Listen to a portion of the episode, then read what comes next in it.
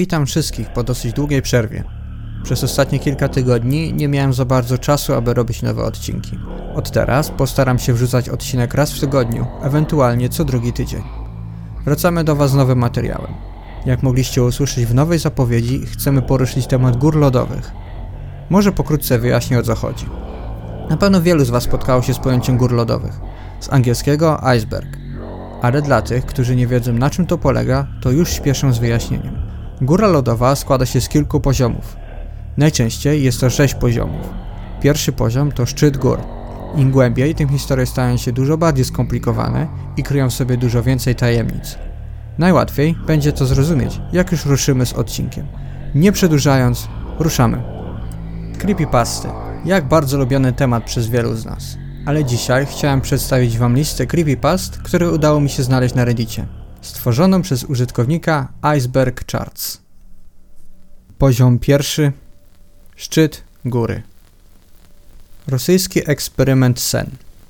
Pod koniec lat 40. rosyjscy badacze przez 15 dni przeprowadzili eksperyment, w którym to 5 osób było trzymane w zamkniętym środowisku. Badacze do eksperymentu użyli specjalnego stymulantu na bazie gazu. Gaz ten miał ich nie zabić, dlatego w pomieszczeniu była odpowiednia ilość tlenu. Były umieszczone tam mikrofony oraz pięciocalowe szklane okna w komorze, po to, aby mieć oko na pacjentów. Komnata zawierała książki, łóżka do spania, ale bez pościeli, bieżącą wodę i toaletę oraz wystarczającą ilość jedzenia, aby wystarczyło im na około miesiąc.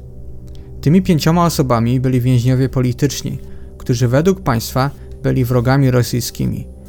Pierwsze pięć dni przebiegało bez większych problemów.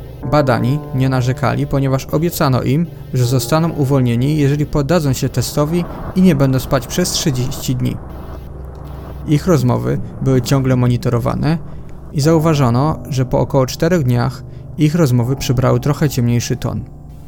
Po równo 5 dniach badani, badani zaczęli wykazywać odznaki paranoi. Przestali ze sobą rozmawiać, co było bardzo ciekawe, zaczęli również na przemian szeptać do mikrofonów. Co było jednak naprawdę dziwne, to fakt, że zaczęli na przemian jeden na drugiego donosić do badaczy, myśląc, że to pomoże im przetrwać eksperyment. Naukowcy początkowo podejrzewali, że może to być efekt samego gazu. Po dziewięciu dniach pierwszy z badanych zaczął krzyczeć, biegając po całej komorze. Jednak po czasie uszkodził swoje struny głosowe i można było tylko usłyszeć ciche, sporadyczne piski. Naukowcy byli dosyć zdumieni reakcją współwięźniów, a raczej brak jakiejkolwiek reakcji. Oni, nadali szep oni nadal szeptali do mikrofonów. Jednak po chwili drugi z jeńców zaczął krzyczeć. Pozostali, którzy nie krzyczeli, rozebrali książki na części, posmarowali własnymi odchodami strona po stronie i spokojnie przykryli je do okien. Krzyki i szepty ucichły. Badanie nadal trwało i przez około 3 dni nic się nie działo. Żadnych krzyków, szeptów. Jednak rankiem 14 dnia naukowcy postanowili, że otworzą komorę, aby sprawdzić, czy jęcy jeszcze żyją. Ogłosili. Otwieramy komorę. Aby przetestować mikrofony, odejdź od drzwi i połóż się płasko na podłodze albo zostaniesz postrzelony. Przestrzeganie przepisów zapewni jednemu z Was natychmiastową wolność. Ku zaskoczeniu badaczy usłyszeli jedno zdanie w spokojnym głosie. Nie chcemy już być uwolnieni. Wśród naukowców rozgorzała debata oraz wśród zbrojnych, które finansowały cały eksperyment. I tak, po zagorzałych rozmowach zadecydowano, żeby otworzyć komorę 15 dnia o północy. Komora została wypukana z gazu pobudzającego i napełniona świeżym powietrzem. Głosy z mikrofonów natychmiast zaczęły protestować. Trzy różne głosy zaczęły błagać, aby ponownie uruchomić gaz. Komora została otwarta i wysłano żołnierzy do środka. To, co zobaczyli w środku, przeraziło ich. Czterech z pięciu badanych wciąż żyło, chociaż stan, w którym się znajdowali, był daleki od tego, czym możemy określić życiem. Racje żywnościowe z ostatniego dnia nie zostały nawet dotknięte. Żołnierze natomiast zobaczyli kawałki mięsa z ud i klatki piersiowej martwego testera. Były one wepchnięte do odpływu pośrodku komory, blokując go i pozwalając na gromadzenie się wody w komorze. Pozostałe cztery osoby, które ocalały, miały oderwane od ciała duże fragmenty mięśni i skóry. Zniszczenie ciała i odsłonięte kości na opuszkach palców wskazywało, że rany zadano ręcznie, a nie zębami, jak początkowo sądzili badacze. Większość ran jeńcy zadali sobie sami. Narządy jamy brzusznej poniżej klatki piersiowej wszystkich czterech badanych zostały usunięte, podczas gdy serce, płuca i przepona pozostały na miejscu. Skóra i większość mięśni przyczepionych do żeber została oderwana, odsłaniając płuca przez klatkę piersiową. Wszystkie naczynia krwionośne i narządy pozostały nienaruszone. Zostały wyjęte i ułożone na podłodze, rozrzucając wachlacz wokół wypatroszonych, ale wciąż żywych ciał badanych. Widać było, że przewód pokarmowy całej czwórki pracuje, trawi pokarm. Szybko stało się jasne, że to co trawili to ich własne mięso, które oderwali i zjedli w ciągu kilku dni. Rosyjscy żołnierze byli agentami specjalnymi i nakazano im powrót do komory, aby ją oczyścić z badanych. Jednak oni odmówili, a sami badani zaczęli zaciekle walczyć i błagać o włączenie gazu. Jeden z żołnierzy zmarł w trakcie walk z powodu rozerwania gardła. Inny został poważnie ranny przez oderwanie jąder i przecięcie tętnicy w nodze przez ugryzienie. Podczas walki jeden z czterech żywych osobników miał pękniętą śledzionę i prawie natychmiast się wykrwawił. Naukowcy próbowali go uspokoić, podając mu ponad dziesięciokrotnie większą dawkę pochodnej morfiny niż ludzka. Jednak to kompletnie nic nie dało, bo osaczony nadal walczył jak zwierzę, łamiąc żebra i ramię jednego lekarza.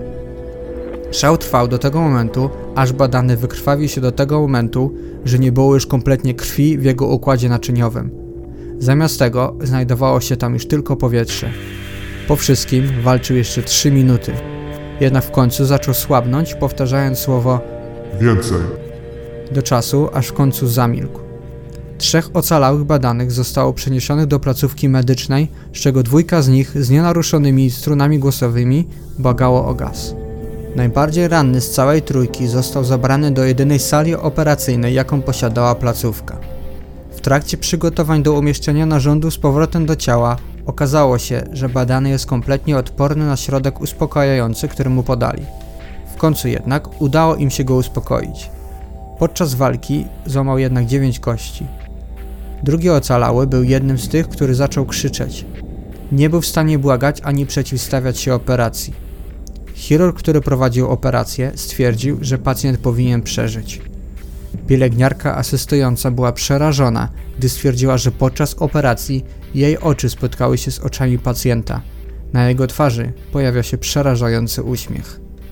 Pozostałych dwóch badanych otrzymało ten sam zabieg, chociaż chirurg nie mógł wstrzyknąć środka paraliżującego, ponieważ za każdym razem, gdy próbował, pacjenci bardzo głośno się śmiali. Były agent KGB dostrzegł potencjał badanych i, za- i chciał zobaczyć, co się stanie, jeżeli zostaną oni ponownie poddani ich badaniom z użyciem gazu. Badanych umieszczono ponownie w komorze. Wzmacniając więzy, podłączono ich do monitora EEG. Ku zaskoczeniu wszystkich, przestali oni walczyć w momencie, kiedy powiedziano im, że ponownie zostaną umieszczeni w komorze. Oczywiste było to, że walczyli oni o to, żeby nie zasnąć. Jeden z badanych, który potrafił mówić, nucił głośno i nieprzerwanie. Niemy badany spinał nogi na skórzanych więzach. Z kolei trzeci badany trzymał głowę nad poduszką i szybko mrugał. On jako pierwszy został podłączony do maszyny EEG, więc badacze obserwowali, jak pracują jego fale mózgowe. Wyglądało to tak, jakby wielokrotnie cierpiał na śmierć mózgu, po chwili jednak wszystko wracało do normy. Jego fale mózgowe bardzo szybko zmieniały, zmieniały się w fale głębokiego snu, a następnie spłaszczyły się po raz ostatni. Jednocześnie zatrzymało się jego serce. Badany, który potrafi mówić, zaczął krzyczeć, aby go teraz zapieczętować. Dowódca wydał rozkaz zapieczętowania komory, w której znajdowały się zarówno badani oraz trzech badaczy. Jeden z trzech natychmiast wyciągnął broń i strzelił dowódcy prosto w oczy, po czym skierował broń na niemego badanego i pociągnął za spust, strzelając mu w głowę. Po chwili wycelował pistolet w ostatniego osobnika, który był przywiązany do łóżka. Gdy pozostali członkowie zespołu medycznego i badawczego uciekli z pokoju, badacz zaczął krzyczeć na przywiązanego do stołu. Nie będę tu zamknięty z tymi rzeczami, nie z tobą. Czym jesteś? Muszę wiedzieć. Ostatni badany uśmiechnął się i odparł. Czy tak łatwo zapomniałeś? Jesteśmy wami. Jesteśmy szaleństwem, które czai się w was wszystkich, błagając o wolność w każdej chwili w najgłębszym zwierzęcym umyśle. Jesteśmy tym, przed czym ukrywacie się w łóżkach każdej nocy. Udaje się do nocnego schronienia, gdzie my nie możemy stąpać. Badacz przerwał, wycelował serce ofiary i wystrzelił. EEG spłaszczyło się, gdy podmiot słabo wykrztusił. Więc prawie wolny. Mam nadzieję, że podoba, podobała Wam się pierwsza historia. Pomimo tego, że to tylko creepypasta, jest bardzo możliwe, że Sowieci przeprowadzili różne eksperymenty na ludziach. Faktem jest, że były to bardzo brutalne eksperymenty. Jedna z niesławnych teorii jest teorią o sekretnych laboratoriach, w których to Sowieci testowali różnego rodzaju trucizny na więźniach politycznych. Więc kto wie, może i w naszej historii jest odrobinę prawdy. Sonic Exe Jest to creepypasta związana z grą wideo Sonic the Hedgehog. Sonic Exe jest to postać, która przybiera postać Sonika, zabijając go i kradnąc duszę Sonicowi. Ta historia koncentruje się na Tomie, chłopaku, który był wielkim fanem Sonika. Jak sam opowiadał, nigdy nie grał w gry, które pochodziły z pirackich źródeł. Natomiast opowiedział jedną historię, kiedy to dostał płytę CD od swojego przyjaciela Kyla, z listem błagającym go o zniszczeniu płyty, zanim będzie za późno. Tom jednak się nie posłuchał i zaczął grać w grę, napotykając na nieco niepokojące zjawiska. Zaczynające się od karty tytułowej przedstawiającej Sonika z zakrwawionymi oczami, szerokim uśmiechem i przerażającą muzyką. Kiedy Tom wybrał jedyną dostępną postać Tailsa i rozpoczął pierwszy etap gry, Hill Act 1. Już wtedy wiedział, że coś naprawdę jest nie tak z tą grą. Spotykając na końcu poziomu Sonika, stojącego całkowicie nieruchomo i z zamkniętymi oczami. Na przerywniku filmowym Tails podszedł do Sonika, stukając go w ramię. Oczy Sonika otwarły się i wyskoczył komunikat. Halo, chcesz się ze mną pobawić? Na następnym poziomie Hide and Seek Tom był świadkiem jak Tails jest goniony przez Sonika i Tails zostanie zamordowany przez Sonika. Zszokowany chłopak czyta następną wiadomość. Jesteś za wolny. Chcesz spróbować ponownie? Po zraniu jako Knuckles i przegranej bitwie z bossem, z Sonikiem, Tom postanowił sobie zrobić przerwę. Jednak jego odpoczynek był nękany przez koszmary związane ze śmiercią Tailsa i Knuckles. Tom jednak postanowił wrócić do gry i ją kontynuować. Wybrał tym razem postać robotnika. Pod koniec poziomu Sonic teleportował się przed robotnika. Ekran zrobił się cały czerwony, a na ekranie pojawił się hiperrealistyczny obraz Sonika ze słowami Jestem Bogiem. Po zakończeniu gry Tom obrócił się, po czym zobaczył na łóżku zakrwawioną maskotkę Sonika. Los Toma jest jednak nieznany. Sugeruje się, że próbując uciekając przed Sonikiem, mógł skończyć jak jeden z bohaterów gry. Powiem wam szczerze, że pisząc tą historię miałem zawroty głowy i dziwne uczucia bycia obserwowanym. Myślicie, że coś może być w tej historii? Slenderman Slenderman to nadprzyrodzona istota, która głównie pojawia się w czarnym garniturze, nie ma twarzy, a jego ręce i nogi są niesamowicie długie.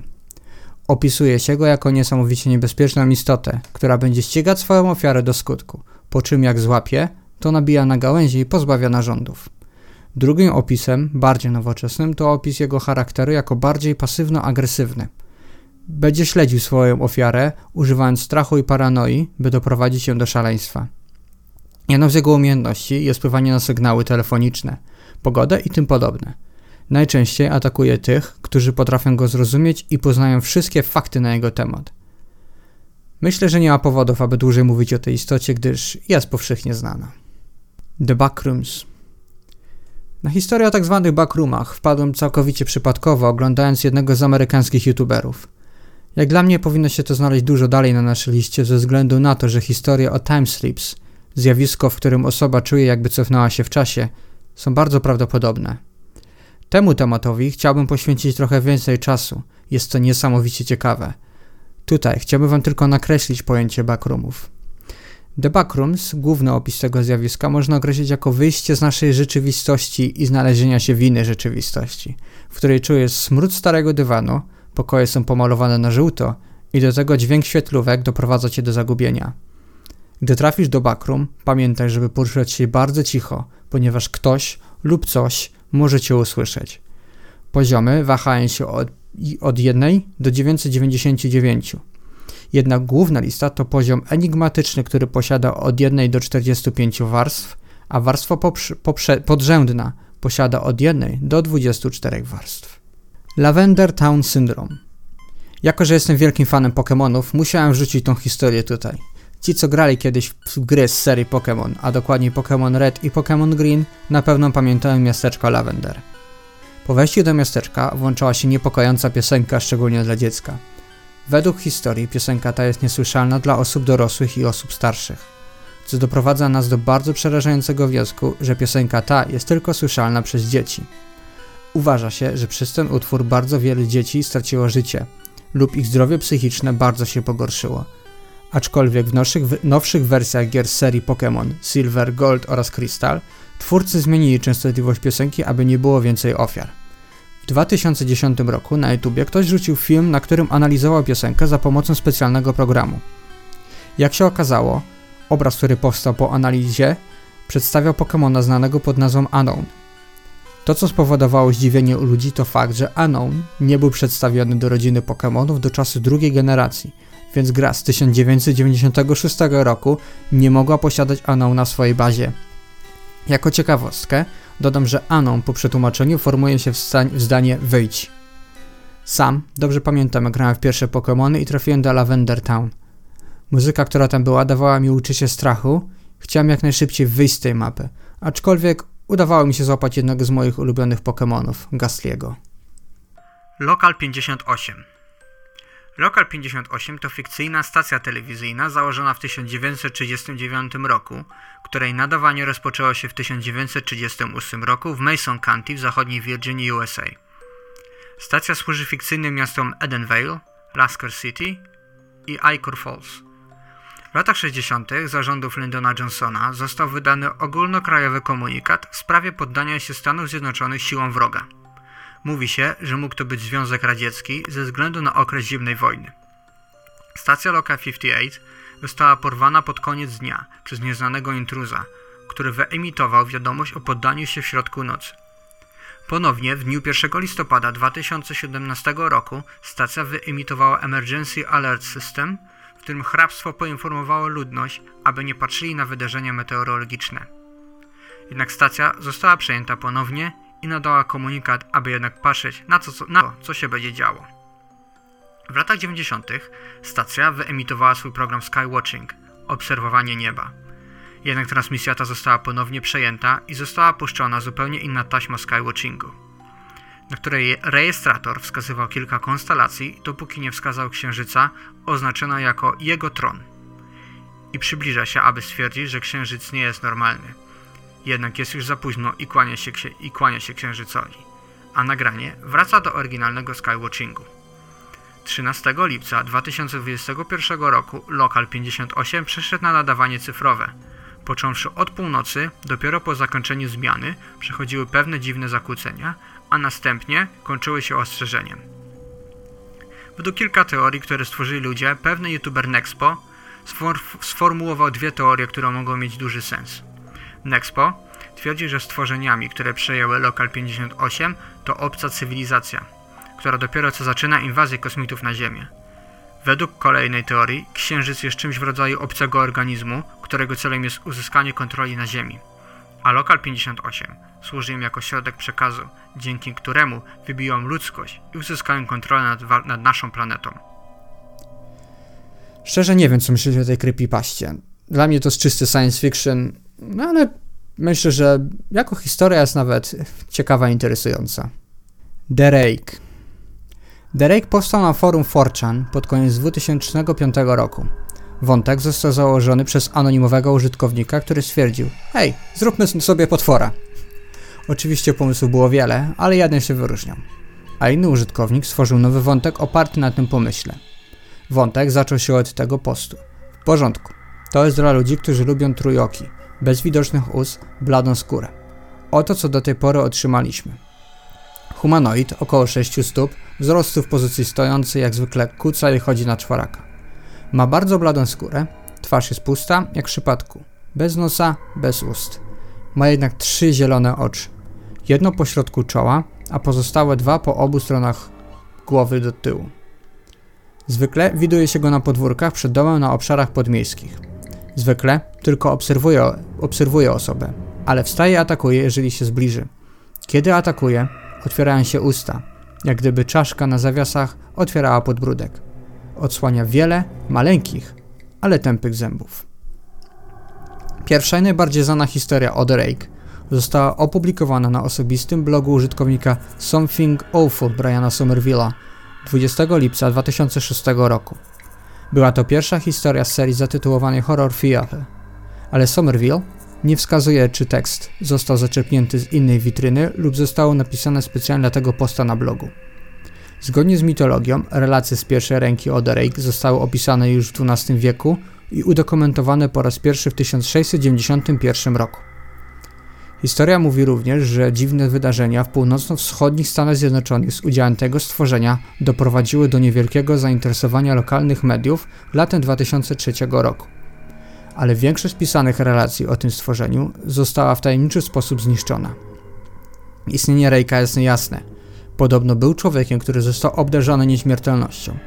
Drugą opcją jest to, że Rake może być jakimś kosmitą. Po internecie krąży rzekomo zdjęcie Dereka. Szaroblada postać, czująca się w lesie. Muszę was niestety rozczarować. Te zdjęcie jest mistyfikacją w grze Resistance 3. Aczkolwiek na YouTubie krąży wiele nagrań osób, które rzekomo miały przyjemność spotkać Derejka. Na tych filmach możemy usłyszeć, usłyszeć krzyki, które człowiek nie jest w stanie wydać. Mówi się, że mogą to być tak zwani skinwalkerzy, humanoidalne postacie, które posiadają umiejętność transformacji w zwierzę bądź człowieka. Wabią ludzi krzykiem, przypominającym krzyk osoby potrzebującej pomocy. I am Search and Rescue Officer. Przyznam się, tej historii nigdy nie słyszałem, dlatego to będzie mój pierwszy raz z tą historią. Pokrótce opowiem o co chodzi. 7 lat temu na Reddicie pojawił się post od użytkownika Search and Rescue Woods. Opisuje siebie jako oficera poszukiwawczo-ratowniczego w służbie leśnej USA. Oto jego historia. Mam całkiem niezłe osiągnięcia w znajdowaniu zaginionych osób. Przez większość czasu po prostu zbaczają ze ścieżki lub ześlizgują się z małego klifu i nie mogą znaleźć drogi powrotnej. Większość z nich słyszała starą zasadę: zostań tam, gdzie jesteś i nie wędruj daleko. Ale miałem dwa przypadki, w których tak się nie stało. Oba bardzo mi przeszkadzają i wykorzystuję jako motywację do jeszcze intensywniejszego poszukiwania spraw zaginionych, do których jestem wzywany. Pierwszym był mały chłopiec, który z rodzicami zbierał jagody. On i jego siostra byli razem i oboje zaginęli mniej więcej w tym samym czasie. Rodzice stracili ich z oczu na kilka sekund i w tym czasie oboje najwyraźniej odeszli. Kiedy rodzice nie mogli ich znaleźć, zadzwonili do nas i wyszliśmy przeszukać okolice. Córkę znaleźliśmy dość szybko, a kiedy zapytaliśmy, gdzie jest jej brat, powiedziała nam, że zabrał go człowiek niedźwiedź. Powiedziała, że dał jej jagody i kazał zachować ciszę, że chce się trochę pobawić z jej bratem. Ostatni raz widziała swojego brata, który jechał na ramionach człowieka niedźwiedzia i wydawał się spokojny. Oczywiście naszą pierwszą myślą było uprowadzenie, ale nigdy nie znaleźliśmy śladu innej istoty ludzkiej na tym obszarze. Dziewczynka upierała się również, że nie jest normalnym mężczyzną, ale że jest wysoki i pokryty włosami jak niedźwiedź i że ma dziwną twarz. Przeszukaliśmy ten obszar w, w przeciągu kilku tygodni. To był jeden z najdłuższych telefonów, na jakich kiedykolwiek byłem, ale nigdy nie znaleźliśmy ani śladu tego dzieciaka. Drugą była młoda kobieta, która spacerowała z mamą i dziadkiem. Według matki, jej córka wspięła się na drzewo, aby mieć lepszy widok na las i nigdy nie zeszła na dół. Czekali godzinami u podstawy drzewa, wołając ją po imieniu, zanim wezwali pomoc. Znowu szukaliśmy wszędzie i nigdy nie znaleźliśmy po niej śladu. Nie mam pojęcia, dokąd mogła się udać, bo ani jej mama, ani dziadek nie widzieli, jak schodziła. Jeden szczególnie smutny przypadek doty dotyczył odzyskania ciała. Dziewięcioletnia dziewczynka spadła z nasypu i została nabita na martwe drzewo u podstawy. To był kompletnie dziwny wypadek, ale nigdy nie zapomnę dźwięku, jaki wydała jej matka, kiedy powiedzieliśmy jej, co się stało. Zobaczyła, jak worek na zwłoki jest ładowany do karetki i wydała z siebie najbardziej nawiedzający, złamany jęk, jaki kiedykolwiek słyszałem.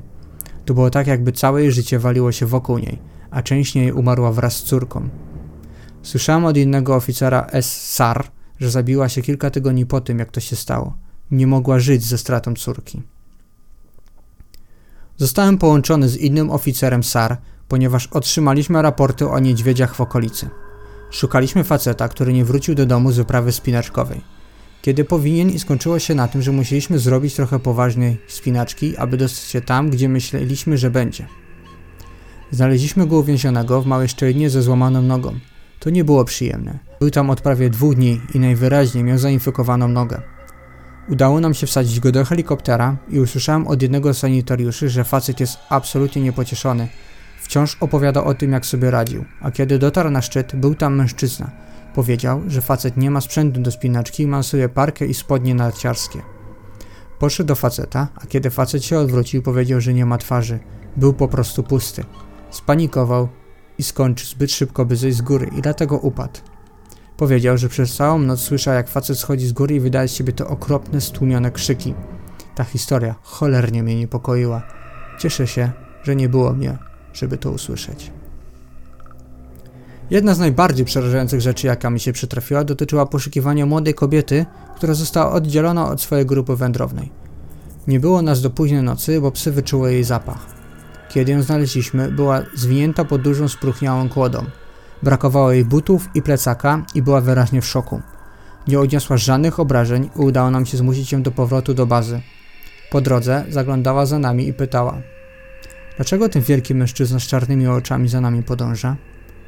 Nikogo nie widzieliśmy, więc zapisaliśmy to jako jakiś dziwny objaw szoku, ale im bliżej byliśmy bazy, tym bardziej była poruszona ta kobieta. Wciąż prosiła mnie, żebym powiedział mu, żeby przestał się do, do niej robić miny. W pewnym momencie zatrzymała się, odwróciła i zaczęła krzyczeć do lasu, mówiąc, że chce, aby zostawił ją w spokoju. Powiedziała, że nie pójdzie z nim i nie odda nas mu. W końcu zmusiliśmy ją, żeby się ruszała, ale zaczęliśmy słyszeć te dziwne dźwięki dochodzące z każdego miejsca wokół nas. To było prawie jak kaszel, ale bardziej rytmiczne i głębsze. To było prawie jak owad. Naprawdę nie wiem, jak inaczej to opisać. Kiedy byliśmy w miejscu operacji bazowych, kobieta odwraca się do mnie, a jej oczy są tak szerokie, jak mogę sobie wyobrazić, że człowiek mógłby je otworzyć. Dotyka mojego ramienia i mówi: Mówię ci, żebyś przyspieszyła. Nie lubi patrzeć na bliznę na twojej szyi. Mam bardzo małą bliznę u podstawy szyi, ale jest ona w większości ukryta pod kołnierzem i nie mam pojęcia, jak ta kobieta ją widziała. Zaraz po tym, jak to mówi, słyszę ten dziwny kaszel prosto w ucho i prawie wyskoczyłem ze skóry. Zaciągnąłem ją do operacji. Starając się nie pokazywać, jak bardzo się przestraszyłem, ale muszę przyznać, że byłem naprawdę szczęśliwy, kiedy opuściliśmy te okolice tą noc. To ostatnia, którą opowiem i jest to prawdopodobnie najdziwniejsza historia, jaką mam. Nie wiem, czy jest to prawdą. W każdej jednostce SAR, ale w moim jest to rodzaj niewypowiedzialnej, regularnej rzeczy, na którą wpadamy. Możesz spróbować zapytać o to innych funkcjonariuszy SAR, ale nawet jeśli wiedzą o, ty, o czym mówisz, prawdopodobnie nic o tym nie powiedzą. Nasi przełożeni powiedzieli nam, żebyśmy o tym nie rozmawiali. I w tym momencie wszyscy tak się do tego przyzwyczailiśmy, że nie wydaje się to dziwne. W prawie każdym przypadku, gdy jesteśmy naprawdę daleko w dziczy, mówię o 30 lub 40, 30 lub 40 milach, w pewnym momencie znajdziemy schody w środku lasu. Prawie tak, jakbyś wziął schody w swoim domu, wyciął je i umieścił w lesie. Zapytałem o to, gdy pierwszy raz zobaczyłem, a drugi oficer powiedział mi tylko, żebym się tym nie martwił, że to normalne. Wszyscy, których zapytałem, powiedzieli to samo. Chciałem je sprawdzić, ale powiedziano mi bardzo dobitnie, że nigdy nie powinienem zbliżać się do żadnego z nich. Po prostu ignoruję je teraz, kiedy na nie wpadam, ponieważ zdarza się to tak często. Myślę, że na tym możemy zakończyć poziom pierwszy naszej góry lodowej. W drugiej części przejdziemy do historii, które są bardziej niepokojące, po części mogą zahaczać nawet o prawdziwe zdarzenia. Mam nadzieję, że taka forma podcastu Wam się spodoba i że będzie to coś, co będziemy mogli regularnie poznawać, gdyż niektóre z tych historii czytałem po raz pierwszy. Dziękuję za Waszą uwagę, mam nadzieję, że zostaliście do końca, a drugą część zapraszam Was w przyszłym tygodniu. Jeszcze raz dzięki dla widza, papatki.